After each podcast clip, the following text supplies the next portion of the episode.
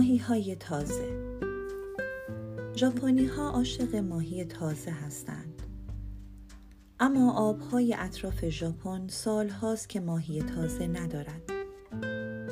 بنابراین برای غذا رساندن به مردم ژاپن قایقهای ماهیگیری بزرگتر شدند و مسافت دورتری را پیمودند. ماهیگیران هرچه مسافت طولانی تری را طی می کردند به همان میزان آوردن ماهی تازه بیشتر طول می کشید.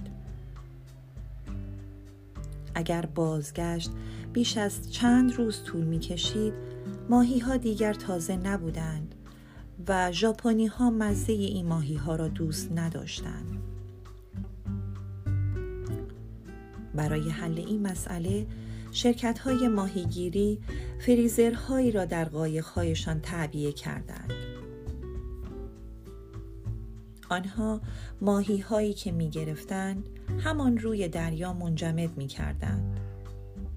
فریزرها این امکان را برای قایقها و ماهیگیران ایجاد کرده بودند تا دورتر بروند و مدت زمان طولانی تری را روی آب بمانند. ژاپنی ها فرق مزه ماهی تازه و منجمد را متوجه می شدند و مزه ماهی یخزده را دوست نداشتند.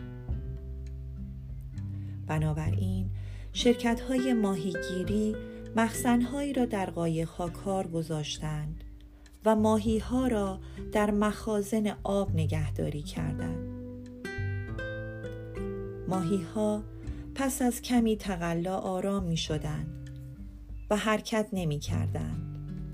آنها خسته و بیرمق اما زنده بودند. باز ژاپنی ها مزه ماهی تازه را نسبت به ماهی های بیحال و تنبل ترجیح می دادند. پس شرکت های ماهیگیری به گونه ای باید این مسئله را حل می کردند.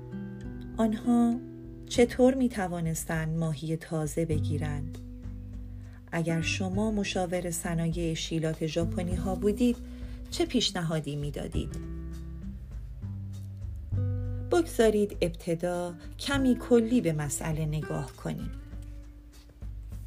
به محض اینکه شما به اهدافتان می رسید مثلا یافتن یک همراه فوقالعاده خوب تأسیس یک شرکت موفق پرداخت بدهی هایتان و یا هر چیز دیگر ممکن است شور و احساساتتان را از دست بدهید و دیگر به سخت کار کردن تمایل نداشته باشید. شما همین موضوع را در مورد برندگان بخت آزمایی که پولشان را به راحتی از دست می دهند. کسانی که ثروت زیادی برایشان به ارث می رسد و هرگز موفق نمی شوند و یا ملاکین و اجارهداران خسته ای که تسلیم مواد مخدر شدهاند شنیده و دیده اید. این مسئله را رون هوبارد در اوایل سالهای 1950 دریافت. او می‌گوید بشر تنها در مواجهه با محیط چالش انگیز به صورت عجیبی پیشرفت می کند.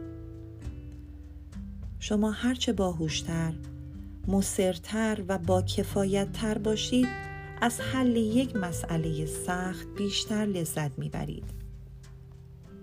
اگر به اندازه کافی مبارزه کنید و اگر به طور پیوسته در چالش ها پیروز شوید خوشبخت و خوشحال خواهید بود.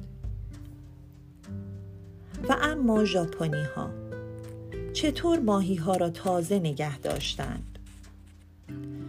برای تازه نگه داشتن ماهی ها شرکت های ماهیگیری ژاپن هنوز هم از مخازن آب در قایق استفاده می کنند. اما حالا آنها یک کوسه کوچک به داخل هر مخزن می اندازند.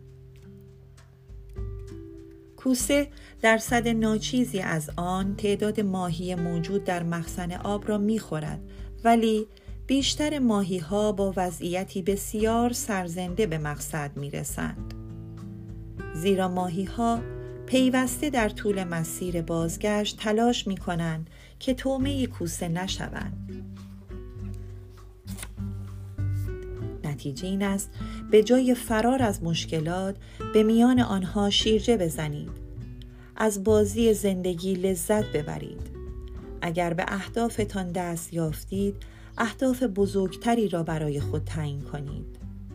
لو هولتز می‌گوید مشکلات راه دیگری برای سنجش میزان برتری فرد نسبت به دیگران است. من هرگز بحرانی را پشت سر نگذاشتم که مرا قویتر نکرده باشد.